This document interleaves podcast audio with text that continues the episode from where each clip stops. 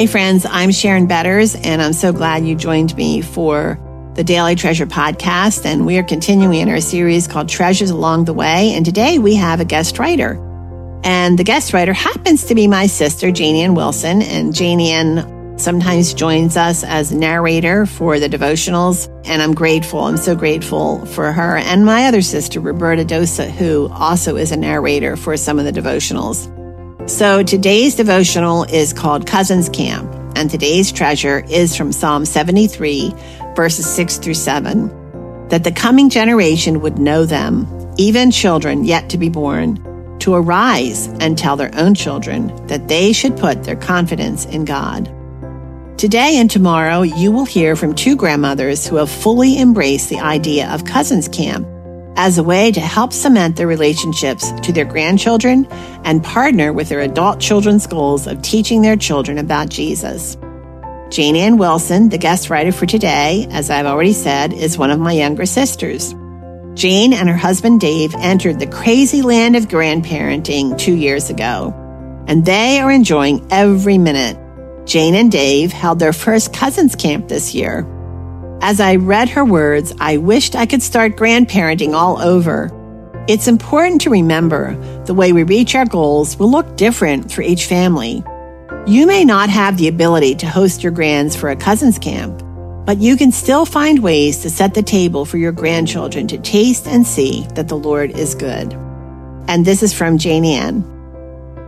When her grandchildren were very young, my mother told me that she enjoyed them the most when their family came to stay for a week, and she could get the grandchildren up in the morning.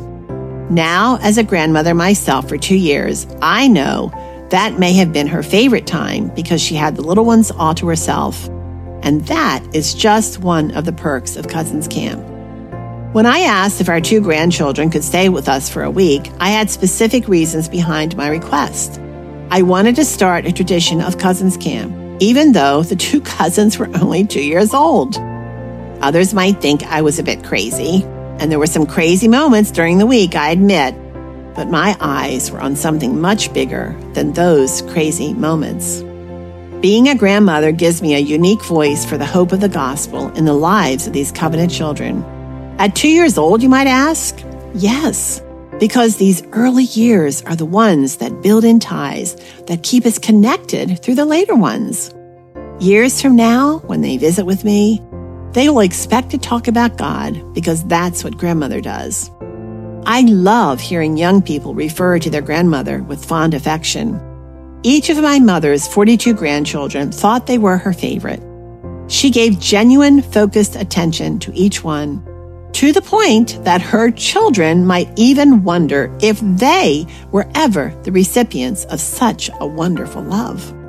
My sisters and I have concluded that she intentionally loved us through her relationships with our children. It only took two days of reading a Bible story together at breakfast for my two campers to ask for the Bible story and expected that our story would be followed with singing a few songs and dancing together with our banners while upbeat Christian kids songs played in the kitchen.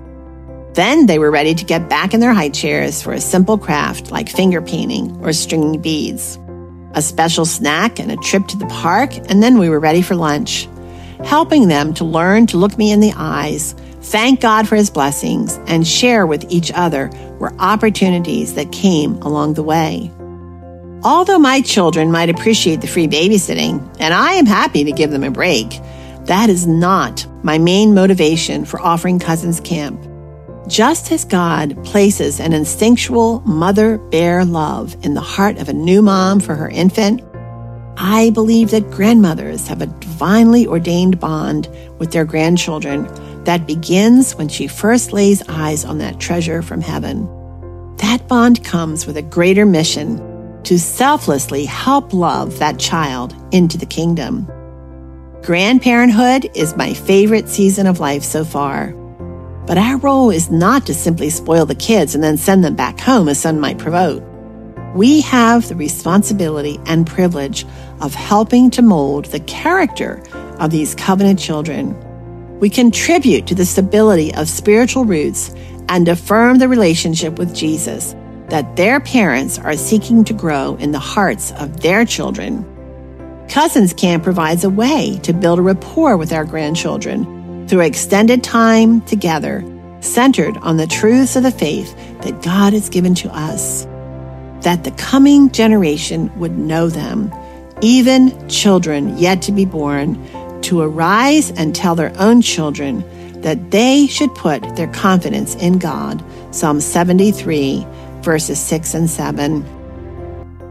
Friends, as we begin a new year and we've come past the holidays, I know that some of you are still reeling from how hard the holidays were for you to experience. And it's my prayer that as we start a new year, you are finding the courage and the strength and the peace to walk by faith as your heart is turned toward Jesus through the treasures along the way that God gives to us. And I hope that one of those treasures might be my book, Treasures in Darkness. It is a book that is my own journey through grief. And I share transparently of how hard it was for me to reconcile God's love with His sovereignty. We are giving a copy of Treasures in Darkness as a gift to local funeral homes for every gift that we receive from you. No matter what the size, we are going to donate a copy of this book into the places where the darkest moments can be experienced in a funeral home. And we are encouraging the funeral home directors to give it to those that, that w- they believe would be the most helped or encouraged by it. So, for your gift of any size, uh, go to helpandhopenow.org where you can give. Uh, and have you ever thought about a legacy gift or maybe donating stock? Uh, we appreciate whatever ways you can help us to continue to offer for free these resources that are designed to help turn hearts toward Jesus. Thank you so much for joining us. I pray that as you walk by faith today, you will remember that God is sovereign and you can trust Him.